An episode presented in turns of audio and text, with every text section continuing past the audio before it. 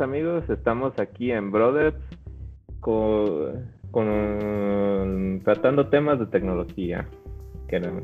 Vamos a empezar por presentar a nuestro compañero Ismael. Saludos. ¿Qué tal? Buenas noches.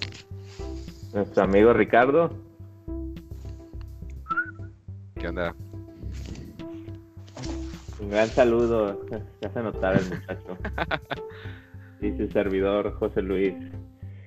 Bueno, en este tema, pues queremos empezar una nueva secuencia en, eh, o temporada en estos podcasts para tratar cómo es el crecimiento de, de ser un estudiante, pasar a Inter y llegar a ser un señor sin morir en el intento, sin quedarse en el camino y tratar de evitar frustraciones en el acto. Mm, esperemos que sean de su agrado, igual si, si llegamos a tener, eh, a olvidar algún tema o que quieran incluir o que quieran comentar, tenemos el correo que compartiremos en la descripción del podcast. Sí, o sea, es una colección de experiencias y hasta tips and tricks, que no necesariamente quiere decir que hayamos llegado nosotros a senior, pero puede que estemos más cerca del camino. si es que estás estudiando, si estás escuchando esto y aún sigues estudiando o apenas acabas de entrar al mundo laboral. Así es. Nuestro calladito compañero Ricardo, un poco falta de confianza, pero aquí anda. Sí, no estoy en idiota.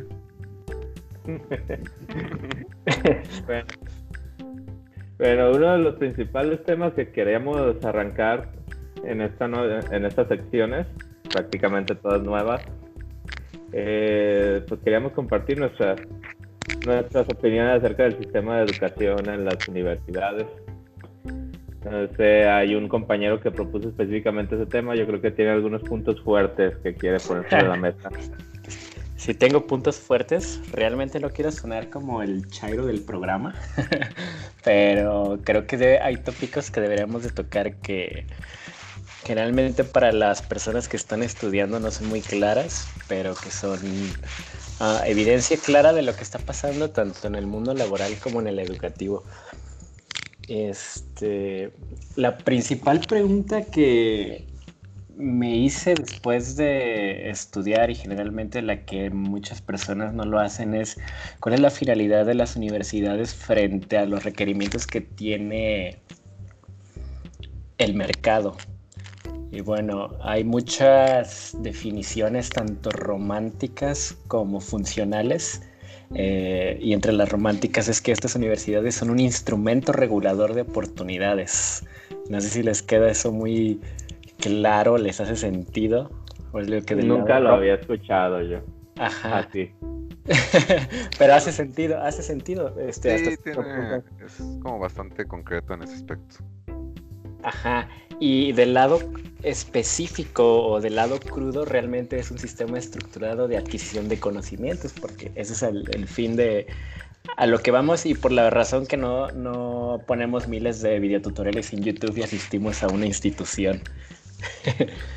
Pero por su parte también eh, la finalidad es el desarrollo de las capacidades intelectuales. Y bueno, enfocados en IT y en tecnologías de la información, pero creo que también pasa esto en tanto carreras de diseño como arquitectura y todas estas cosas. Eh, combinemos las partes creativas y numéricas, por así decirlo, que creo que por el momento estos programas están muy enfocados a personas que tal vez ni siquiera están en el sector productivo, porque muchas veces, no sé a ustedes qué les pasó, nosotros los que estamos aquí en el programa creo que somos de instituciones diferentes, si no me dejarán mentir, y, y de tres diferentes sectores. Muchas veces, muchas veces los sistemas no me hicieron sentido y realmente cuando ya entras al mundo laboral pues te da un golpe de realidad que, bueno, dices no es tan parecido a lo que en teórica se vio durante cinco años. ¿En sistema te refieres así como la, la, universidad como una institución que te provee como de las herramientas que necesitas para desempeñarte como profesionista? Así es. O sea, tú, tú pondrías sobre la mesa entonces que la universidad como tal si bien no te falló porque te dio una base, no te mostró exactamente lo que necesitabas fuera. Y deja para, para aterrizar un poco esto. Ajá, y no, no, no así tan crudo, sino que creo que lo más importante que aprendes bajo experiencia y que se puede prevenir es esa falta de conocimientos para resolver problemas. Pero no, no estoy hablando de problemas como matemáticos o algo muy específico, sino que esa metodología para que puedas resolver problemas en cualquier rubro, tanto cotidianos como este, profesionales. Y creo que ahí es donde falló un poquito el sistema educativo. Mm, sí, estoy de acuerdo hasta cierto punto con, eh, con, lo que comentas. En mi caso, como dices, venimos de diferentes escuelas, diferentes mentalidades y planes educativos. En mi, en mi caso y experiencia, sí nos enseñaban así cosas como te digo, bases, de, base de datos, conceptos básicos, programación, lo, de, lo que yo supongo que ustedes también vieron. Pero si llegar a la realidad en tu primera entrevista, pues sí te, sí te preguntaban cosas que no estabas preparado, así supieran que ibas a tratar de sacar un puesto de intern. Yéndome, yéndome un poquito más adelante, ya trabajando como un intern, y te topas en muchos escenarios en los que no, no esperas de, ay, ¿cómo, cómo reaccionar en este, en este escenario, porque no hay una clase que te diga, esta es una clase en la vida profesional. Eh, todo se queda como en una, en un, todavía como en un cuadro de esto es una escuela y te damos el tema y hasta aquí quedó. Y un caso muy, muy grabado que tengo es un update sin wear en una base de datos de producción. Y, es gracioso y, y aceite ese tiempo. Porque era una base, una base de datos así. Creo que, todos tenemos un amigo que hizo algo indebido en, en hacer un ambiente de development o de producción. Se fue todo cuando empieza. Y creo que muchas universidades realmente rellenan toda esa, esa falta de competencias diciendo como que es un diseño educativo basado en competencias, ¿no? O sea, se mm. supone que te dan eh, no sé, el abstracto para que tú pudieras este, uh, transponerlo en la tecnología que vaya a ser, que, te vayan, eh, que vayas a, requerir o la tecnología que vayas a eh, utilizar en el día a día. Pero sí un, un marco para este, resolver cualquier clase de problemas, ya sea, y, y, no como dices del lado romántico, como, no sé, como lógico. Está, está, sí está muy, uh, es un ¿cómo decirlo? Es, algo que realmente sí necesitamos. Creo que uno al final eh, o encuentra la manera de trabajar como los problemas a su manera o realmente se da de topes toda su vida para resolverlos. Así es, sí. Y, ¿Y cómo propondrías tú que, que, se tendría que cambiar para tratar de salir tú como un estudiante o tú eh, hablando de la Lisma del pasado? ¿Qué le recomendarías para prepararse ya sea para tu siguiente camino?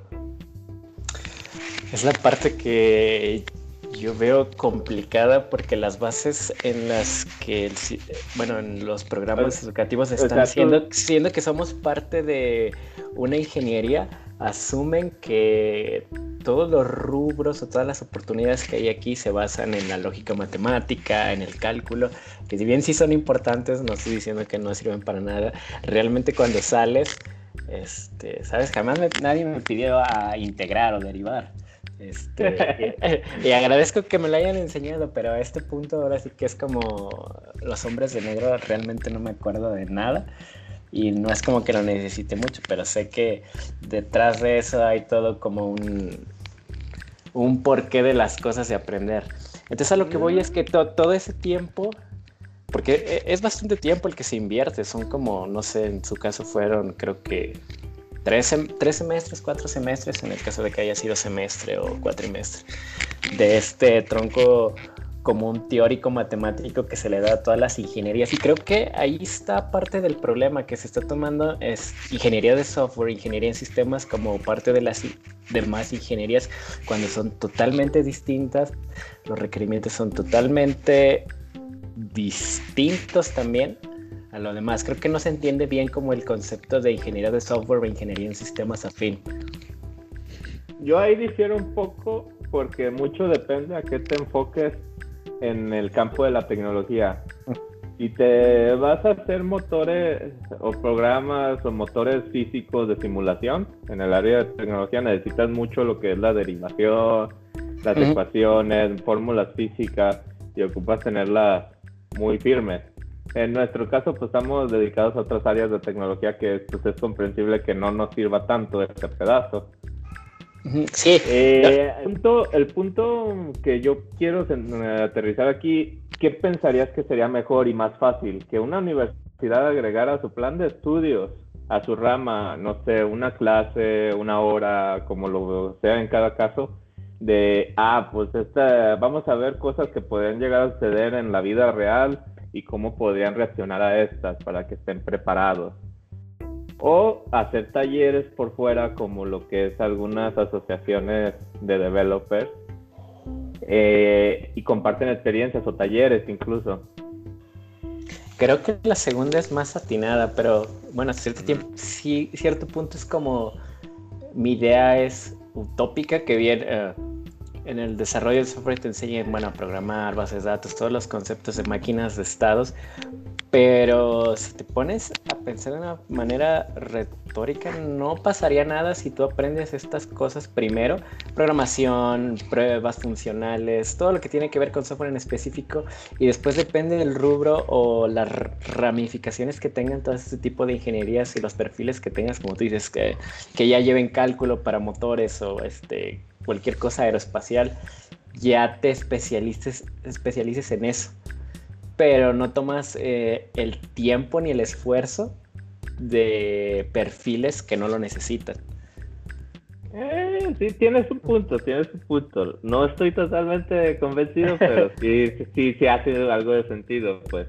No necesito chetarme electromagnetismo, mecánica eléctrica, toda la rama de física, como nomás por ser ingeniero, si me voy a dedicar a programación en un área que no voy a tirarle. de acuerdo. Sí, pero eso también tiene que ver como el, lo que hace la universidad, ¿no? Porque nosotros somos producto, ¿no? De la universidad y, precisamente este, somos el... Exacto. Eso es bien importante lo que dices, somos, somos producto, pero lo que no hacen las universidades es ver cómo está el mercado, ni local ni global. En el local diciendo qué tipo de empresas hay, este, cuáles son las mejores posiciones y con base a eso generar los mejores perfiles disponibles que haya. Creo que bueno, eso, eso lo vemos desde con los lenguajes de programación que ellos enseñan a programar. Pues sigue siendo el mismo C para partir y pasas a C y brincas a Java, cuando ahorita ya mucha área laboral es por parte de lo que es Python, Angular, lenguajes scripting. O sea, mucha área laboral y más el Python para análisis matemático ha sido un boom, pues. Sí.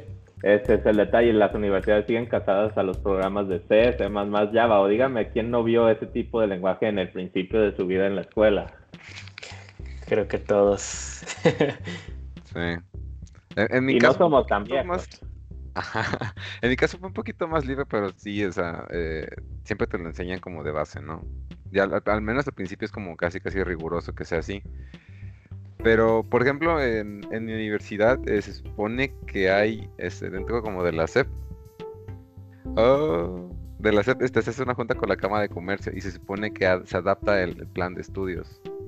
La cosa es que también eh, las instituciones reguladoras de universidades requieren que tengas esas materias. Entonces es, como un duelo entre que si quieres ser una, institución avalada y este ah, ¿cómo decirlo? y nombrada como una universidad, tienes que, tienes que tener esas materias, ¿no? Y, la famosa certificación de carrera. Sí. Lo digo porque yo apoyé a, mi escuela en, llenar esos papeles como mi servicio social y tenías que tenías que cubrir cuántas horas llevabas de eh, de base matemática, de base física y base de lógica. Ok, ok. Eso es como que en la parte del cómo está la situación de las universidades. sí, es, como la implementación real actual. Ajá. Pero sí está, el, sistema educativo está mal de muchas maneras, pues, pero... no sé si en el futuro o en esta misma temporada planeada tengamos la necesidad o veamos conveniente profundizar en el tema, pero ahora, asumiendo que ya cumpliste toda esta odisea de cuatro o cinco años, bueno, personalmente yo estuve cinco años y creo que es parte de mi molestia con el sistema. eh, no, papu, yo me aventé cuatro. Cada, cada, cada quien se castiga el tiempo que quiere. De ahí vienen los traumas, dirían. Pero bueno, hablemos ahora. Eh, ah, cerremos, cerremos nomás el tema entonces. Pero sí quisiéramos a futuro profundizarlo más. Creo que ahorita, como vamos empezando, sería un buen momento para aterrizar esto en un punto y después retomarlo.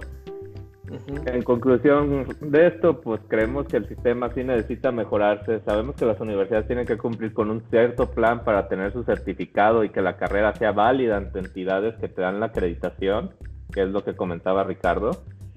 Pero también pienso que deberían de buscar la manera de innovar en algunos lenguajes de programación y no todo empezar de cero. Y segundo, lo que comentó Isma, que no necesitamos como tal todas las materias del mismo tronco para este, hablando específicamente como mecánica de fluidos, electromagnetismo, mecánica eléctrica.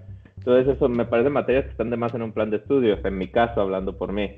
Exactamente. Bueno, tal vez en muchos, pero sí. Y podríamos mejorar esto en un futuro buscando talleres o crear talleres para tratar de explicar cómo es realmente el sentido en el campo laboral no sé, la audiencia que nos deje sus comentarios en su momento.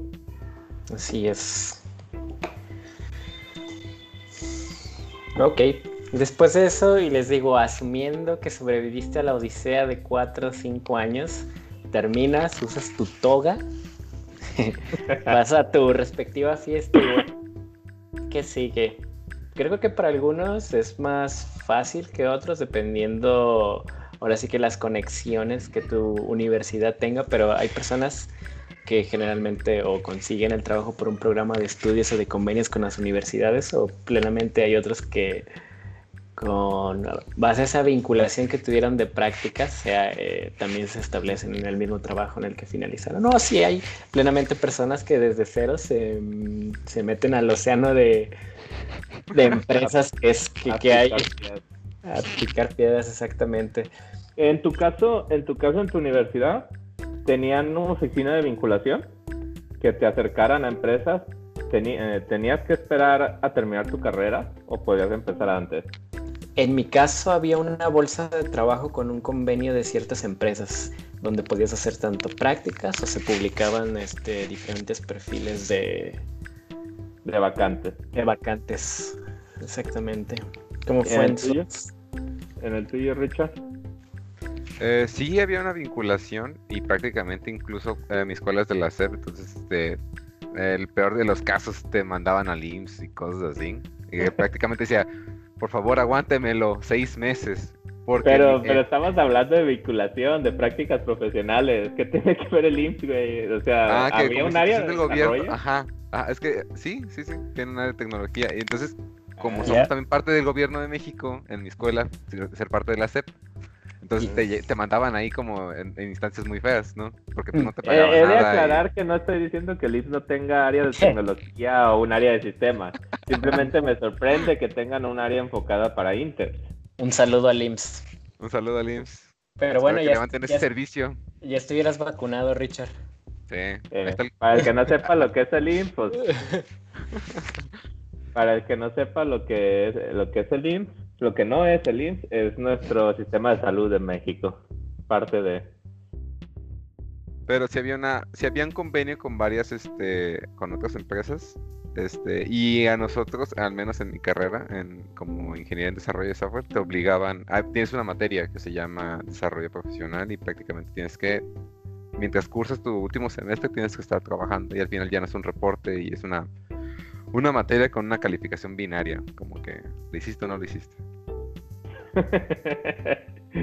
es gracioso. En mi caso, hablando específicamente de lo que fue mi universidad, tienen una oficina dedicada a vinculación y a prácticas profesionales, también a vacantes.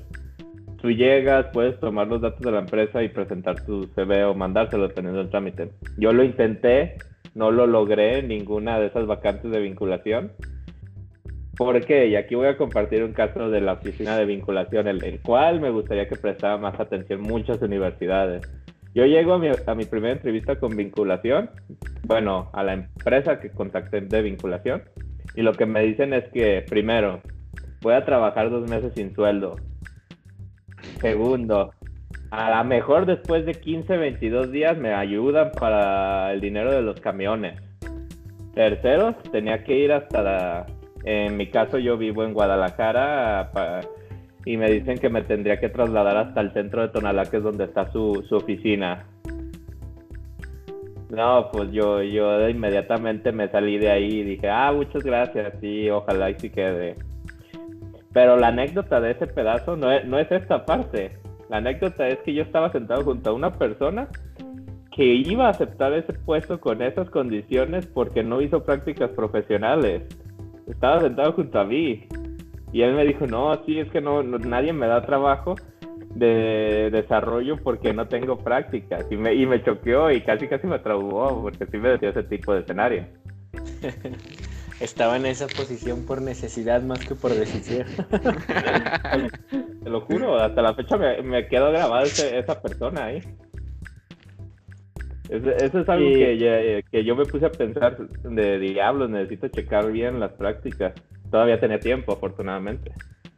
Y creo que sí, ahí es un tema en el que, bueno, podemos empezar y hablar de la calidad de las posiciones y todos los beneficios, vamos a poner beneficios entre comillas que te brindan cuando eres un intern, porque es como que tu primer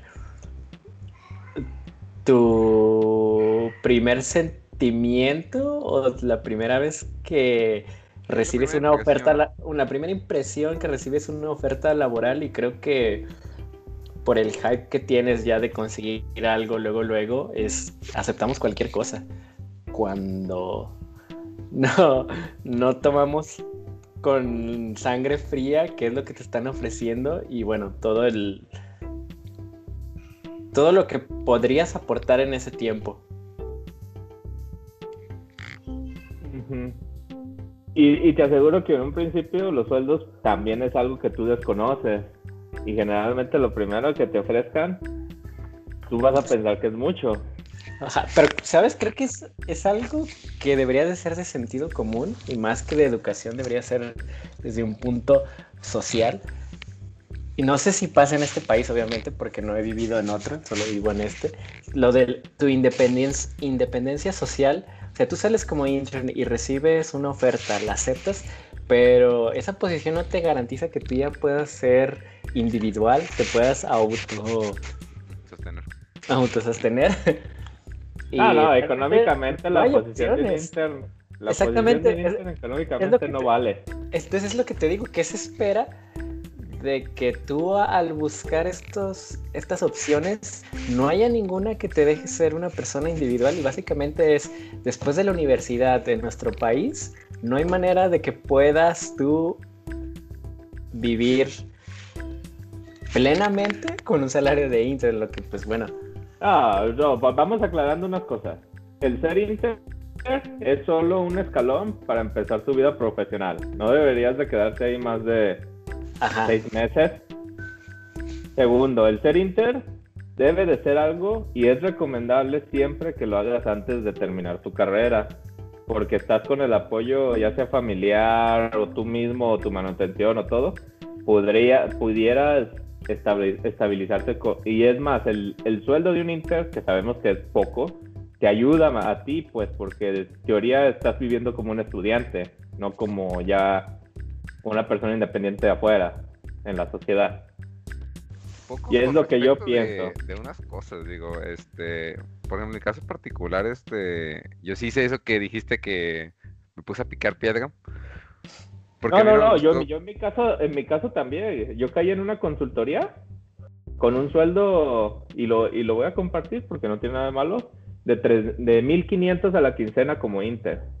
Y después como, como contratado, yo recibía 3500, casi 4000. ¿Qué jornada Y tenía? ese era contrato. Como Inter, cinco, de 5 a 6 horas. Y, y llegué a trabajar fines de semana. Y como ya, ya contratado, güey, que me pagaba, no me acuerdo, lo que les digo, de principio como tres meses y ya después me, lo- me pusieron un sueldo un poco mejor. Era mi jornada de 8 horas. 9 si quieres la Retiro lo que dije. Eh, por, eso, por eso comparto, o sea, de que nos tocó picar piedra, existen los escenarios, pues. Ya, ya nos comentarán los, eh, pues, eh, ya me eh, estabas comentando el tuyo y te interrumpí, pues, groseramente. Sí, digo, yo, yo, este, igual. Bueno, es que yo pensaría que sí es una posición de intern, pero este, a mí me ofrecían, por ejemplo, fui a una empresa de, de facturación y me ofrecían 8 mil pesos por medio tiempo. Y esa fue como mi primera experiencia que tomé, este, Mensuales. mensuales. Y digo, muchos de otros rubros ganan eso en este ya como en tiempo completo. Y esa es como la diferencia salarial, ¿no? Entre carreras y cosas así, pero eso es como otro tema muy extenso de otro día. Sí, entramos algo muy turbio ya en temas salariales y carreras, porque pues yo conozco varias que sí están batallando por cuestión salarial. Y más ahorita en pandemia. Sí, Y también como dices, o sea, yo tuve esa, esa experiencia me duró seis meses hasta que eh, tuve oportunidad como de escalar o, o de encontrar una oportunidad mejor. Ahora, como, como ser un Inter, tú ya estás adentro de la empresa, Ricardo ya entró a la empresa de facturación, Nisma ya entró, entraste directamente a, a esta empresa grande como Inter, si bien entendí, Isma. ¿Estás en mute? Perdón, sí, este fue directamente a uno de los equipos de desarrollo de software de ahí y prácticamente fue así, directo. Ok. Y en mi caso yo entré, les digo, como Inter a la consultoría. Partiendo de este punto en el que ya somos un Inter, ya desconozco en su caso si estaban todavía con la carrera con unos meses antes de salir, en mi caso sí, ¿qué responsabilidades tenían? Cada uno, vamos empezando con Isma. ¿Qué responsabilidades y visión tenía? Porque yo pienso que aquí varió mucho por los escenarios y tipos de empresa en que caímos cada uno. Isma cayó en una empresa un poco más profesional, más seria, un poco más grande. Sí, Ricardo, y yo caí en una consultoría, como lo he dicho. Vamos con Isma. Sí, te digo, creo que fue una, una forma más gradual y por esa parte creo que sí fue positiva, sí fue muy bien estructurado, pero realmente mis responsabilidades eran, estaba a cargo de un proyecto interno donde se me dio la oportunidad de desarrollar, de coordinar las pruebas y de eh, tomar los requerimientos. Es es como todo esto, todo un proyecto integral para que aprendiera como la abstracción de lo que se viene en un futuro, pero de un lado que no pudiera eh, dañar, por así decirlo, cualquiera de los flujos de trabajo de los equipos. Pero a su vez también tenía que ir aprendiendo. Creo que fue la parte del 50-50 de llevar un proyecto interno y el otro 50 de tratar de aprender lo más que se pudiera de las tecnologías internas para eventualmente, no garantizado, también en un 50-50 poder integrarme ya como software engineer directo a, los, a algún equipo. Pero sí, básicamente eso, esos eran Pero mis responsabilidades. Tú como Inter empezaste, te llevaron de la mano, vas a hacer esto, tienes que aprender esto y vas a ir moviendo esto. ¿O fue de aquí está el código, revísalo, necesitamos... Ah, mira, está este ticket, aviéntatelo. No, esa parte sí es lo que te mencionaba, sí fue bastante positiva porque sí tuve varios tutores en diferentes actividades y diferentes proyectos. Entonces sí fue como gradual, básicamente mi integración a la empresa. Está muy bien. En tu caso, Ricardo, Eh, yo también, este, la empresa donde trabajaba, pues tenía un producto de software, ¿no? Este, y pues en teoría, pues tenía el skill de, de programar en C++, ¿no? Este, también eh, diría que prácticamente co-trabajaba con, con la persona que estaba a cargo y entré como de L3. me llevaban de la mano eh, mucho tiempo, este, sobre todo porque te, mandaban con un tumbo burros de, de Hacienda. Y eh, aclarando nomás, porque a lo mejor algunos no sepan el concepto que es L3. Ah, muy bien. Es la, la, línea de soporte que está más lejos del cliente. en teoría, eso viene siendo ya este eh, pues, box que tiene eh, la solución, ¿no? Y deberían ser atendidos por un, por un developer para hacer un cambio. Sí, son todas esta, es esta jerarquía de soporte que se le da a un cliente cuando una empresa desarrolla un producto.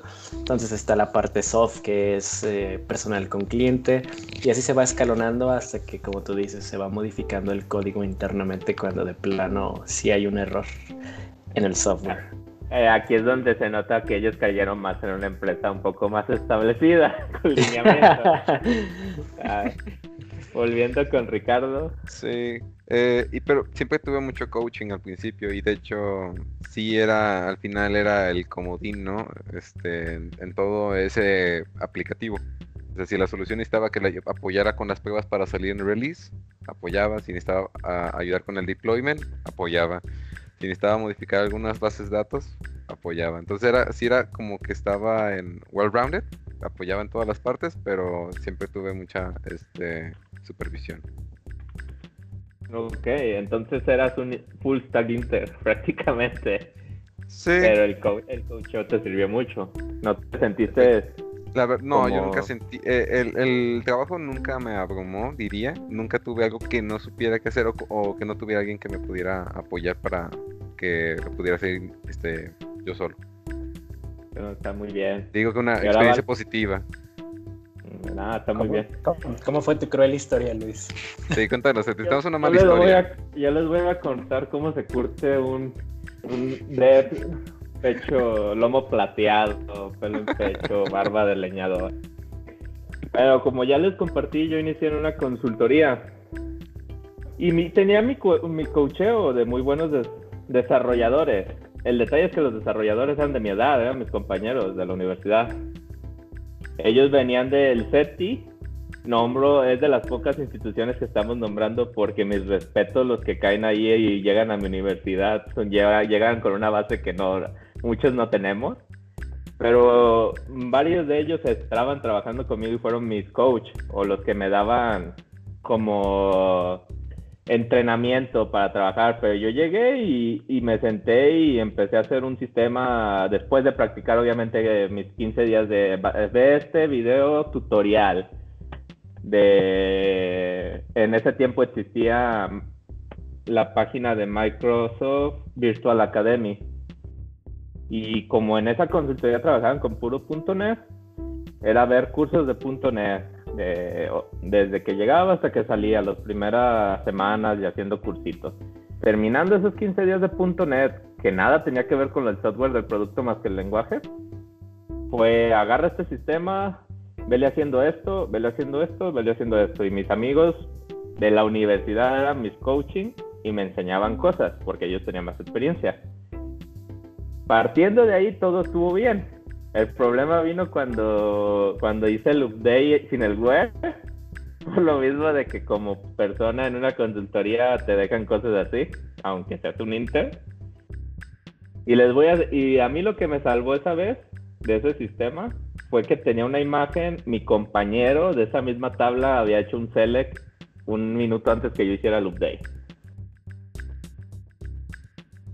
Otro escenario muy feo, que, que no les deseo a nadie que lo viva, fue cuando trabajando con, otro, con un sitio web como Inter, eh, se mezclaron, digamos, un tipo de plantillas que funcionaban como hojas de Excel. Hay unos sistemas trabajan así, pues que trabajan como Excel en línea. Y resulta que pusimos mal un tipo, unos tipos de datos y se mezcló información. Información importante de aclarar. Y el cliente, gobierno, es decir, estaba atrás de nosotros sentada la, la jefa de esa área en la oficina de la consultoría mientras estaban viendo cómo lo arreglábamos y cómo depurábamos eso. No les recomiendo eso como Inter. En resumen de la situación, para mí llegar a ser un Inter ahí fue algo si bien tuvo sus escenarios estresantes, el hecho de codearme con gente de mi edad me, me suavizó las cosas.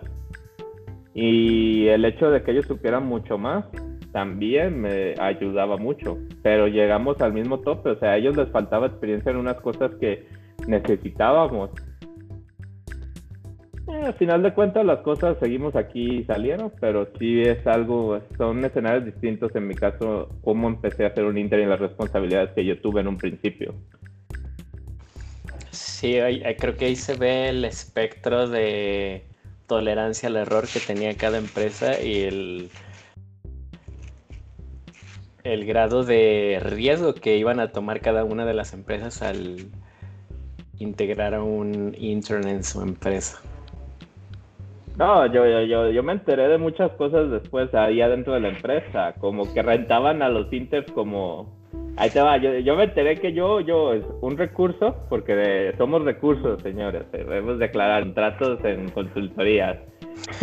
es la consultoría, rentaba un recurso senior nivel 2, creo, algo así, a otra empresa. Y el, y el senior nivel 2 era yo, el Inter que tenía un mes de haber acabado su última materia. Ándale. fue, fue como Inter, fue, fue pesado, hubo días pesados de pizza, porque eso también son los, son los memes de con pizza te quedas hasta tarde y todos felices. Pero fue una experiencia que me curtió mucho para futuros trabajos. Eso es lo que no le, no le, no le reclamo, no le recrimino, que me preparó muy bien a pesar de todos los topes. Terapia de choque. Sí, o sea, te digo, son, son experiencias distintas, fue muy frustrante por momentos el tener que manejar ese tipo de errores, pero pues salimos adelante. Y ese tipo de errores los tuve también en la siguiente. Bueno, no, no, yo no tuve ese tipo de errores, sea, claro, ese tipo de escenarios de quedarse a desarrollar muy tarde o a deshora. ya, esos errores me los tatué aquí en mi, en mi brazo. No vuelvas a. Exactamente. No, y a, la, y a la fecha esa carrilla me la siguen recordando. Y, pero fue, fueron experiencias muy pesadas como Inter, que no les deseo, que espero que tengan un mejor coach de vida en, ese, en, sus, en sus intentos de Inter. Pues, pues sí. Eh, a, la, vez, a, la, vez no si te basas que dicen que de los errores se aprenden, pero bueno, también de qué errores hay que ah, errores. Ah, pues, sería lindo aprender este, de los errores. en eso, ¿no?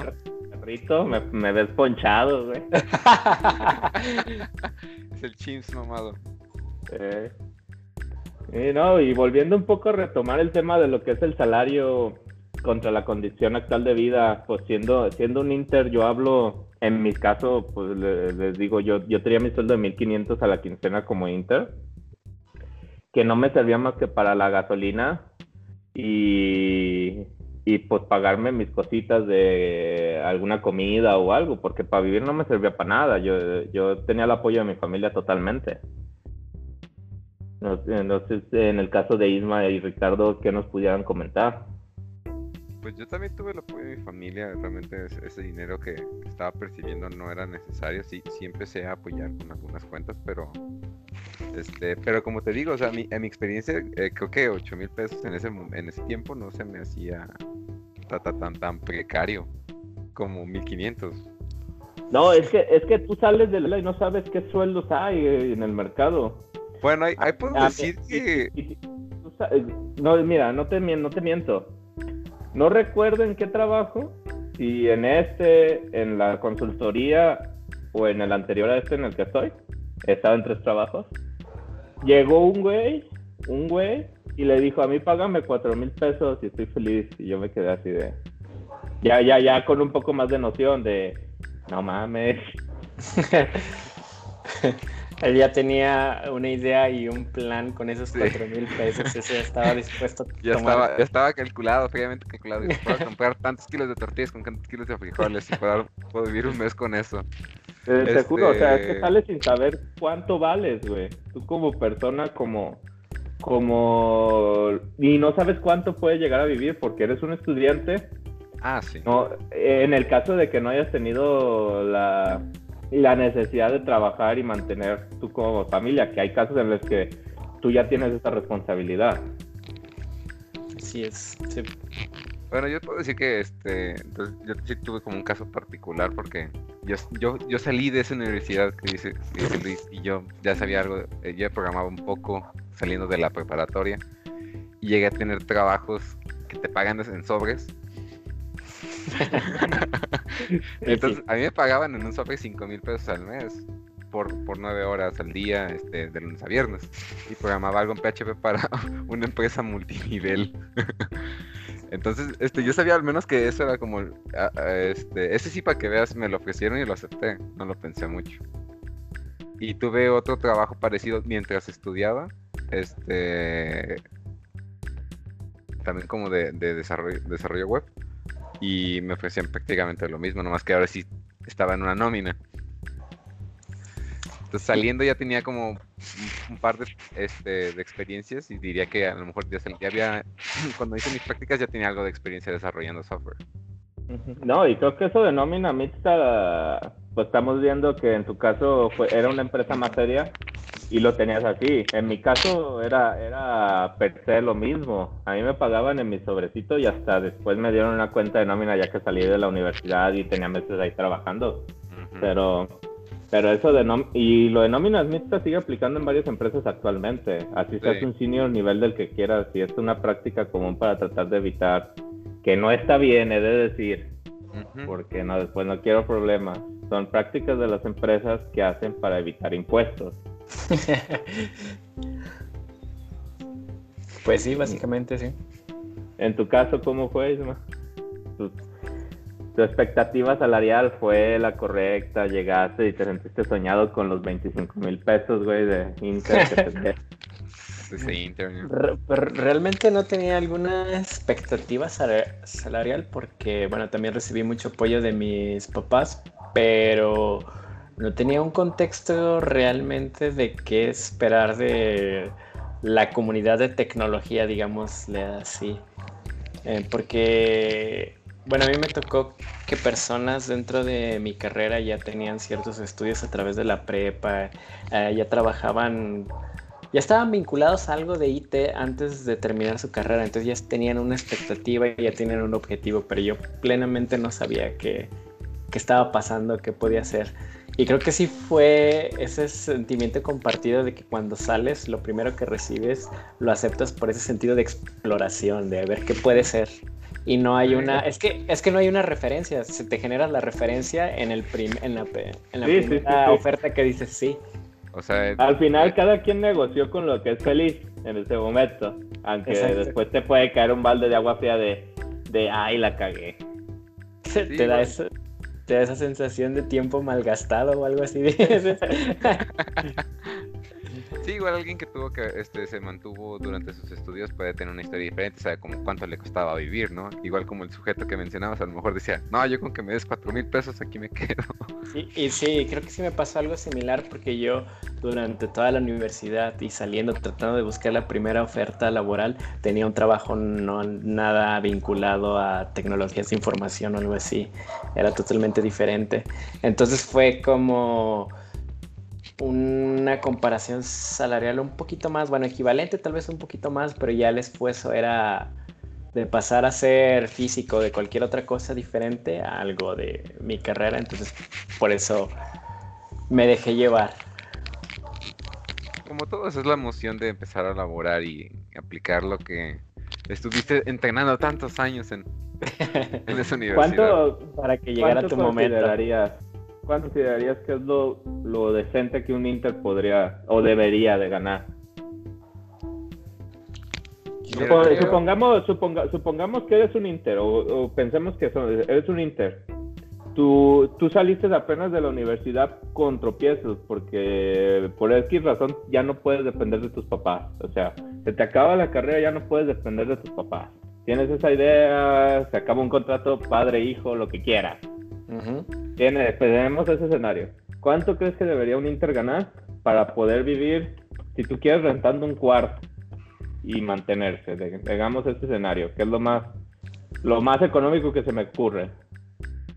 Yo diría, lo voy a decir, unos, creo que 10 mil pesos serían. Ok. Ah. estoy pensando en casas compartidas, estoy pensando en todo esto, eh, nada ostentoso, vaya. Para que se la que para que independizar a una persona. Sí, sí, exactamente. Que te pudieras independizar. Tú, Ricardo, ¿cuánto, cuánto dirías? Eh, sí, esa pregunta yo pienso que eh, pondré un rango entre este de 8 mil a 10 mil pesos. Este, porque también está como de roomie y puedo, puedo decir más o menos que con eso podrías hacerla, contando con más personas. Pero como yo pienso que nadie debería aceptar menos de 5 mil pesos por sus prestaciones de, de Inter. La verdad, ya Yo tengo. yo también que, yo tengo que las prácticas es diferente, obviamente, pero yo diría que la verdad buscaras algo que te diera más que eso. Ah, Yo también sí. Tenía compañeros que decían, paguen una bicoca o que te ayude o que te Exacto. paguen un sueldo para que te puedas mover. Sí, Al yo final de cuentas, que les dan que te- 250 pesos a la semana y eso es nomás como Ujú. camiones y ah, un, desayuno, estamos de acuerdo que eres un inter, tus responsabilidades deberían de ser, ayúdame, lleva esto, aquí está un instructivo de lo que tienes que hacer.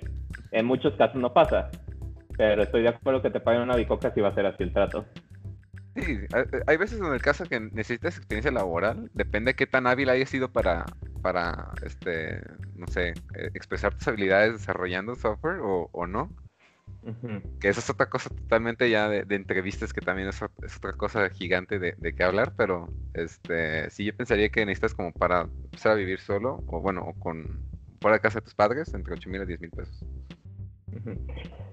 Yo, yo tengo una base un poco firme porque en, en mi segundo trabajo me tocó ver entrevistas y, y pre- propuestas de salario a gente que recién era salida de la escuela y les pagaban 10 mil, 12 mil pesos y iban soñados y los comprendo porque no sabían en ese momento cuánto podían ganar, cuál era su expectativa. Ellos me dijeron, es que yo no sabía cuánto. Ah, ahí fue donde me, ya me acordé. Ahí mi compañero me dijo, es que yo no sabía cuánto pedir y, y yo, iba, yo iba a pedir 4 mil, 5 mil pesos. Y iba a ser feliz y me, y me dijeron, no, son 12. Y yo, ah, pues más feliz, así me dijo. Ahora te digo, en ese segundo trabajo, fue mi segundo trabajo, a un recién egresado le pagaban 12 mil. He de decir que ese trabajo usaba las prácticas salariales que les comenté de nómina mixta y todo, pero pues era un sí. sueldo decente. Y, y tenían ya con qué trabajar los muchachos. Pero a lo que voy con esto, ¿ese, ese fue de tu Es- segundo es- trabajo en la consultoría? ese, ese fue después de la consultoría. Ah, ya, ok. Eso, Ese- esa, esa libertad de pedir cuánto quieres o algo así, hasta cierto punto se me hace así como un poquito maquiavélica, pegándole a lo moral, porque tú no tienes una referencia, entonces que se me, Eh, me hace pensar que se tira- pegan a- al menor postor y no te dicen que no, no te, no ni- nadie te dice, no, estás pidiendo muy poco. El benchmark ahorita es de esto, pide arriba de esto. Nada, de nadie hecho, te cuando empezaste esto. diciendo negociar, te iba a decir, "Dude, a mí se me haría muy raro que empezaran negociando cuánto iban a ganar. Generalmente No, le- te decían como cuánto era la expectativa y decía sí o no antes de, no sé, ir a la empresa y firmar. A- a- negociar con alguien que no tiene una referencia por sí per se no es negociar, Es, es más manipulación que nada. Ese es el punto de, este, de esta parte de- del programa. Yo, yo pienso, y a raíz de esa experiencia, yo creo que alguien que ya no es Inter, que ya va para trabajar, si tú quieres como asocia, que es la posición inicial de, de un desarrollador después de Inter, yo pensaría que al menos unos 12, a mínimo 10 tienes que pedir, o deberías pedir, pero muchas empresas no los dan. Y con depende. eso puedes llevar tu vida. Depende mucho también de la empresa a la que vayas. Hay empresas más chicas que otras, ¿no? Obviamente. Pero Claro. si fueras a algo que sería como normado, por así decirlo, o que son la mayoría de las empresas que ya se- tienen buen revenue, sí diría que es como lo, lo más común que te ofrezcan una cantidad entre esos números. Sí, creo que también se basa en el tipo de programa en el que tienen a sus interns, como en la rotación, porque hay programas en empresas donde escogen bien a sus interns, el salario es competitivo, pero el plan desde un inicio es que esta persona se forme y se integre a un puesto ya profesional cuando termine. Pero también hay otras personas que solo cumplen con un programa, no sé, que hasta cierto punto hasta ver lo social de integrar al, al sector educativo con el profesional. Y entonces solamente tiene este programa para que vivan la experiencia y pase la temporada y así vayan por batch de personas. Ah, rotación. Como este tipo de rotación. Luego por eso no, termina haciendo formularios en HTML. no, no, hay, hay, historias horribles y tétricas de eso. Hay gente que la creían prácticamente para programar COBOL y mantener páginas de banco. Yo sé un caso de, de una persona que, que cambió en trabajo por irse a un equipo en, eh, de desarrollo pero nunca le dijeron que iba a terminar programando COBOL y que lo iban a educar a programar COBOL. Y a la fecha ahí sigue porque ya es COBOL. El sector financiero es maquiavélico, como dice Isma. Perpetra COBOL. Esos son los cimientos de nuestro sistema económico COBOL. Es, el sugar daddy de la programación, amigos. Sí, el COBOL es chino que te ofrece dinero. El viejito chino que te ofrece dinero, exactamente. Sí, sí. Y es muy arriesgado para los bancos quitarlo, pero ese es un tema muy que veremos, espero que toquemos después los lenguajes de programación arcaicos, pero funcionales y vivos. Necesitaríamos invitar a alguien que programe como... Bueno, eh, funcionales está, está de más, creo. Creo que vivos quedaría nomás. Lenguas muertas habladas. Lenguas muertas habladas. Eh, eh, eso estaría interesante, traer una persona que, programe, en COBOL, actualmente. Y nos diga su, su, experiencia. Quizás ahí mismo en donde estamos ahorita haya alguien. No, no lo dudaría. Sabemos de dónde vienen muchos. es cuestión de descargarle. Vamos a investigar y ya después podríamos tocar ese tema. Sí, pues eh, tratando de cerrar esta, esta parte, yo, yo, yo personalmente, no sé si estén de acuerdo, pienso que eso sería lo mejor, de 10 a 12 mil pesos saliendo ya y no siendo un Inter. Porque como te digo, está el caso también de la persona que estaba sentado a un lado de mí en mi primera entrevista que me dijo, es que acabé la carrera y nunca hice Inter. Nada de experiencia, cero. Es Pero también por la jornada, porque también en Internet es, como tener un horario de medio tiempo. También. Sí, pero estamos, estamos de acuerdo pues en ese punto de que como persona debes darte a respetar o profesional pues darte a respetar y, de, poner ese tipo de sueldo. ¿Por qué? Porque también yo pienso que si todos en un círculo, en toda un área se malbaratan, a final de cuentas te va, a afectar a todos y todo y, van a poner y de ahí se empiezan a bajar todos los sueldos. Y por eso chicos, cobren bien sus desarrollos independientes, no los malbaraten, malbaratan los de los demás. Exactamente. Ese, también es un punto, también los, que son freelance, que muchas veces malbaratan su trabajo. Pero pues ya es dignidad, eso entra ya dentro de la dignidad de cada persona y cómo, y cómo lo trate. Ahorita que hablaste de algo importante sobre la experiencia y no sé qué punto de vista tengan, bueno, voy a compartir el mío, pero creo que es algo importante que debería de escuchar alguien que quiere como un primer trabajo, inclusive como tú dices, de intern. Creo que en específico estas partes de ingeniería de software y sistemas, la experiencia no tiene tanta relevancia como en otras carreras. Y me voy a explicar. Quiero decir que las empresas ahorita en su manera de entrevista teórica y práctica se interesan más en el conocimiento, que ojo, creo que es de lo mejor que puede existir ahorita en ofertas laborales porque sí creo que se basan más en el conocimiento de la persona, eh, que inclusive no sé cómo sea el mundo de otras carreras, pero en tecnologías de la información se puede integrar a personas que no estudiaron esto en específico y que vienen de otra cosa distinta y se pueden adaptar al, al mundo laboral. Ese, ese es un punto que lamentablemente en nuestro país está muy cerrado y no, no es así. Si te vas a empresas como Amazon en México, porque que yo sepa abrieron algunas oficinas en el DF, algo así, unas entrevistas. Lo que es Microsoft, y Microsoft es muy cerrado en, en esa cuestión, si te pide al menos un título, que yo sepa. Pero empresas modernas, pues es mi punto, sí te creo que te acepten ese tipo de, ideología. Pero te vas a consultoría, empresas con una mente más cuadrada, así sea grande, y no te la compran, aunque sepas, si no tienes un papel. Y simplemente te piden muchas veces la cédula para, para poderte poner en el papel que tiene cédula y título, si no, no. Pienso Creo que, que eso es por el país más que nada. Y creo que sería la- en empresas nacionales, porque este, he visto y he escuchado varias historias de, de empresas que vienen, bueno, a poner oficinas aquí donde realmente el Ujú. título o, como tú dices, la... ¿Qué dijiste? ¿Cédula? Bueno, ni siquiera sé qué es eso porque hasta este punto no lo he necesitado. Pero amigos, sí estudié, sí estudié, sí estudié. Claro, sí, sí, sí. Y, es- y es el punto. Empresas que vienen del extranjero y se ponen aquí, muchas llegan con esa idea y no les importa que no tengas el papel. Les importa que Sí. sepas.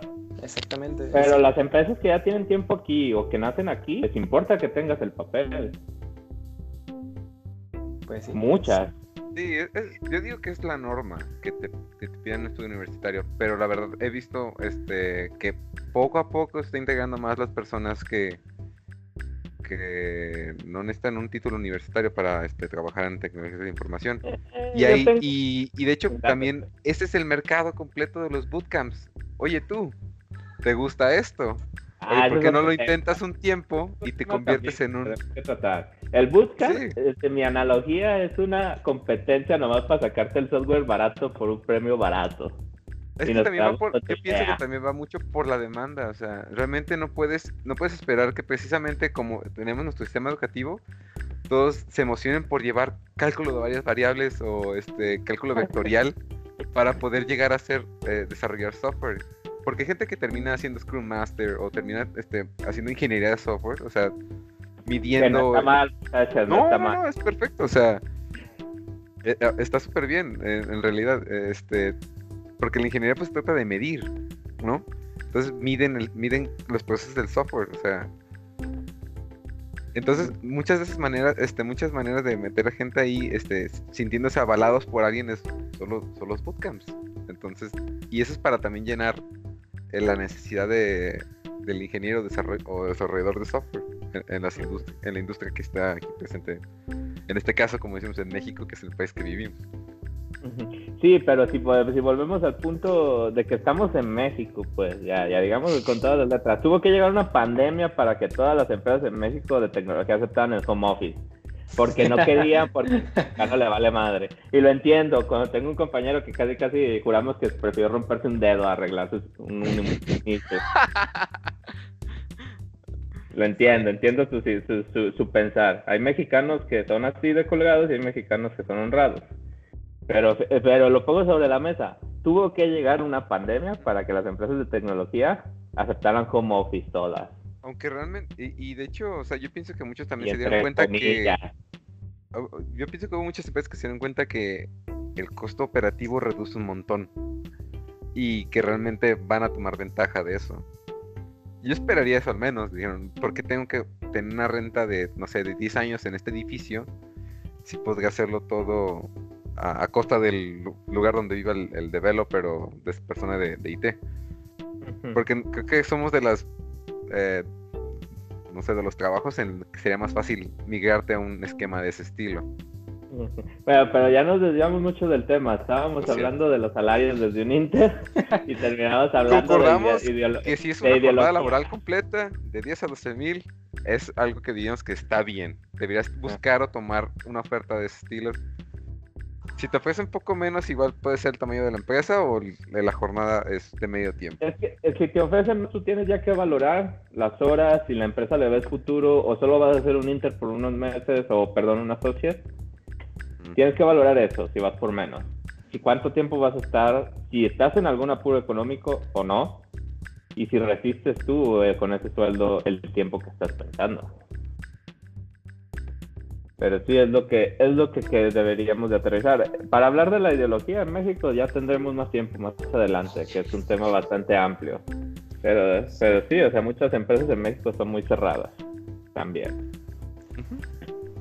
a lo que creo que sería nuestro último subtema, que es una vez tratando de buscar esta oferta académica, te vas a enfrentar con tu entrevista de intro. ¿Y qué podrías esperar de esto? A ver, veamos sus experiencias, Luis. ¿Cómo me preparé yo para mi entrevista de Inter? Uy, papá, yo... ¿Y, yo, ¿y cómo fue a grandes rasgos sin que nos den los problemas que te... Desconozco cómo hayan sido las suyas, pero a mí me dieron un razón de todos los conceptos de Po. Y pues era estudiante, o sea, yo me preparé para esa entrevista como... Tuve un muy buen maestro de los conceptos de Po. Mi maestro Lugo, me acuerdo del apellido, ya se me olvidó el nombre pero nos, hacía escribir el libro per se en un dictado como secretaria. A consecuencia de eso yo llego a mi entrevista de, de Inter y me preguntan conceptos de PO desde P a PA y se los recito todos. O sea, a mí me chulearon de la evaluación de, de mi entrevista de Inter, güey. Me dijeron, oh, pues fuiste de los mejorcitos.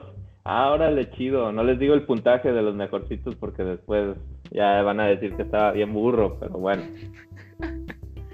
Pero, pero fue, fue, fue una preparación de tener que machetearme los conceptos de Po, JavaScript, en mi caso, porque era orientado a web. El punto .NET, pues con poco los, las bases lo libré. HTML. Pero era, era machetearme esos conceptos más que nada. ¿Por qué? porque en mi entrevista me buscaban que me supiera al menos las bases completas y al final un ejercicio. Eso fue todo mi entrevista.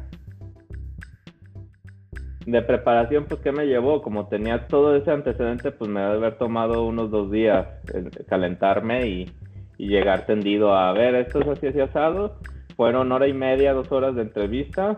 Un Excel enorme en el que te digo que me fueron preguntando concepto tras concepto tras concepto y se lo restaba, ya al final me dieron mi ejercicio, se lo hice y pues todo jaló. ¿En tu caso, Isma? Ah, en mi caso fue una serie de como de reuniones donde primero tuve que hacer un examen de preguntas de teóricas, ah, de conceptos, bastante no sencilla, pero bueno, de cajón que podías resolver sin estudiar anteriormente. Básicamente con todo lo que aprendiste en la universidad, creo que intuitivamente podías resolver. Nos fuimos a la parte técnica específica del lenguaje en la que estaba abierta la posición. Creo que también eso lo abarca completamente mm, todo lo que vi en la universidad. Y la última fue sobre ah, resolver problemas, pero sin el lenguaje, bajo un algoritmo ya específicamente de de algoritmos como tal, complejidad de, espacio y de ejecución, y donde creo que sí fue la parte en la que me di cuenta que esas bases, nos, aunque sí no me la enseñaron personalmente, creo que sí es la parte en la que creo que se debería de enfocar el programa de estudios, porque es como que es el, básicamente es el estándar ahorita, el estándar global de cómo son las entrevistas de programación. En el caso de que vayan a, a querer conseguir una entrevista de programador. Pero fue. estamos hablando en el caso ampliamente de un desarrollador. sí, pero somos desarrolladores y empezamos como tal. Pero sí, básicamente fue estos tipos de reuniones con el esquema clásico de tres ingenieros. No sé para qué hay tantas personas en una entrevista, pero juegan a el bueno, el malo y el que te ayuda, ¿sabes? Entonces. Eh, pero, pero desde aquí partimos con las diferencias. Ve, en tu caso que entraste en, una, una empresa un poco más establecida, más fortalecida internacionalmente, digamos así, que ya lleva, estás mencionando que fueron varias entrevistas, ¿no? Dos, tres llamadas, dijiste. Y desde el punto de vista que fueron varios ingenieros. desde mi perspectiva, en mi escenario, pues fue una sola entrevista, fueron dos horas y un Excel ahí, a ver, bien, bien, mal, mal, bien, bien. Desde ahí ya estamos viendo perspectivas diferentes. Sí. A ver, Ricardo, cuéntanos cómo era tu escenario. Qué extraño, no, no sé qué, este, para mí fue un poco diferente, este, me contactaron, eh, tuve una, una presencial con una, una chica de RH y supongo que era como para ver que no fuera como, no sé, pienso que es como proof check de que, yo era yo y que quiera aplicar. Cosas de empresas mexicanas. Este, y luego me mandaron esa misma persona me mandó un documento de Word con unos... y tenía que hacer tres programas, uno que calculaba el área de el área pintada en un cuadrado, una, cosa así, y, precisamente como dice Isma, este, complejidad espacial y complejidad este, de ejecución con Big O Notation, que así es como lo vas a, este, lo vas a encontrar. Este, y un, una prueba con un aplicativo de, de C++, que era a lo que estaba aplicando a desarrollar C++. Y eso lo mandaban, tenía un deadline y después me iban a contactar. Ya después de que, así como te dijeron a Tilvis, este, también este, les gustó mi, mi solución de, de, mi aplicación. Les gustaba cómo este, estaba estructurada, mis comentarios y cómo lo, lo, desarrollé. Y eso fue después ya nomás a una, este, una entrevista rápida con el líder del equipo, con en donde me iba a estar integrando. Pero ojo, ojo, ojo aquí. En sus dos casos, con empresas más grandes han sido múltiples entrevistas, múltiples pasos en sus entrevistas. Sí, tres pasos prácticamente. De ahí eh, es un punto a aclarar importante. O sea, tú como Inter, si vas a una empresa un poco más grande, ten en cuenta y ten en mente que vas a tener que soportar algunos filtros más. largo. Que si caes en una consultoría de una empresa pequeña, que los que le interesan es tener rápido a los monos picando tecla. Y aterrizando un poco más esto, en su entrevista entonces, ¿vieron algo específico? ¿Creen que con los conceptos base del lenguaje al que vayas a, ver, a programar, sea suficiente? ¿A qué me refiero con esto? Mm, en mi caso, yo ya sabía que iba a trabajar con un lenguaje orientado a objetos y me macheteaba los conceptos, bases y teoría, características de ese, de ese sentido. Más no me preguntaron cosas específicas de el buffer de Java, cómo funciona en este caso, o el buffer de o cómo funciona el compilador de .NET, con el tipo de preguntas que me he topado ya actualmente. Sí, eso ya es específico de la tecnología en la que aplicas. Y yo diría que es genérico, es muy genérico, podría ser aplicado. Las preguntas pueden haber sido en cualquier lenguaje, creo que es como lo que lo quieres poner. Y generalmente así, así te, te, dicen, hazme el ejercicio con el lenguaje que quieras, como quieras, y sigue el proceso que tú quieras. Pero es para darles un, un como un índice, un machote a los demás de qué deben de seguir. En, en general, que tengas las bases de todo lo que es el lenguaje de programación básicas, son sus distensiones, pues, entre un lenguaje orientado a objetos, un lenguaje estructural y un lenguaje scripting, dependiendo, si tú estás aplicando en un Inter, debes de traer una idea qué hace esa empresa y irte por esa vertiente. No sé qué les parezca ese tipo de consejo. No sé qué es adecuado, este, porque realmente al principio no... Mm, pues, e, e, eres un Inter, ¿no? O sea, realmente como dices, está, tu responsabilidad no va tanto en los, en los específicos de la tecnología o en eh, lo que se, eh, se ejecuta la solución, ¿no? Es de que tengas tus conceptos. Por ejemplo, a mí no me preguntaron conceptos de Po, eh, pero estaba, este, yo sí lo esperaba, ¿no? Que me preguntaran así como, cómo aplicar esa herencia en esto o qué es polimorfismo. Que no me preguntaron, pero que a ustedes sí, por ejemplo. Entonces, más, si, si hay como cosa en común, por ejemplo, a ustedes no les pidieron como un, programa y enviaron un, ejecutable. Pero a ambos les pidieron como un... Y con Isma comparto la, parte de este complejidad espacial y de ejecución. Y ustedes comparten la parte de los conceptos, pero creo que en todos decimos que no hubo un específico del lenguaje y eh, se pudo haber desarrollado o pudo haber sido preguntado para cualquier lenguaje de programación. Sí, creo que lo más importante también es ver como herramienta, aparte del lenguaje que quieres dominar o en el que te sientes más cómodo, también como herramienta la parte de la complejidad, esto del Big Notation, pero creo que lo más importante, y esas diferentes escalas, no solo como Inter, como cualquier tipo de entrevista, sea el perfil que busques, es brindar siempre una solución aunque no sea la óptima, aunque no sea la mejor, siempre que trates de brindar una solución que pueda resolver el problema, porque creo que eso habla mucho de las capacidades que tienes, más que decir no, no sé, o cerrarte a que no, en ese momento no tienes una respuesta. algo que sí estoy, eh, ahorita que acabas de decir esa frase, no sé, nunca la digan en la entrevista.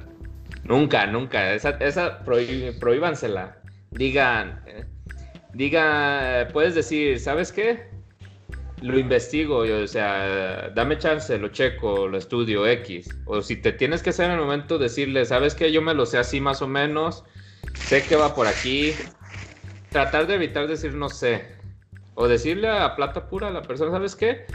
A mí pregúntame lo que quieras, eh, puedo hacer lo que quieras. Yo nunca te voy a decir no sé, voy a investigar, voy a ponerme a checar, voy a hacer esto y te lo voy a poner así como tú me estás diciendo, pero no te voy a decir nunca no sé. Véndanse, muchachos, véndanse. Es esta ah. parte que les digo y les dije a las personas de mi antigua posición donde hice el knowledge transfer, que lo más importante no es saber, sino parecer que sabes. Entonces, básicamente es la parte importante. En conclusión, y si estamos de acuerdo en esto, es de preferencia llévate lo que son las bases prácticas de programación, que las bases estamos de acuerdo que son lo mismo en los lenguajes en el que tú quieras, scripting, eh, estructurado, orientado a objetos, y de ahí partir hacia la peculiaridad dependiendo al, pues, al, al giro de la empresa, lo que use al giro inclusive tus gustos, porque bueno, en parte de que tus gustos va a ser la oferta que tú quieras buscar. Y practicar algunos ejercicios básicos. Checa, en internet ya están todos los ejercicios que te puedan preguntar en una entrevista. Puedes practicarlos en el lenguaje que te haga más fácil y llegar con una idea de una solución. Si no es ese mismo ejercicio, de algo te va a servir. Sí, digo, eso, eso sí, eso como dice Isma, es, sí es de práctica realmente. Uno, este, y, les puedo decir ya después de tener tiempo desarrollando una empresa, pues ah, incluso hasta esa clase de problemas se te vas oxidando, ¿no? Para resolverlos. Sí. Son, son de agilidad mental, entonces realmente, si puedes hacerlo regularmente, digo, siempre es bueno tenerlos, este, eh, frescos. Pues bueno, con eso concluiríamos nuestra, nuestro podcast del día de hoy. Muchas gracias amigos por todo su apoyo y esperemos vernos en, nuestro siguiente nuestro siguiente podcast para continuar con este tema de Inter to Seniors y morir. La siguiente, nuestra siguiente sección será nuestro empezando de un Inter, partiremos ya, ya, yo ya soy un Inter. Ahora que sigue, ¿qué tengo que hacer? Vamos de acuerdo. Varias alternativas. Muy bien. Bueno, nos vemos, compañeros. Un saludo. Hasta la próxima, chicos. us.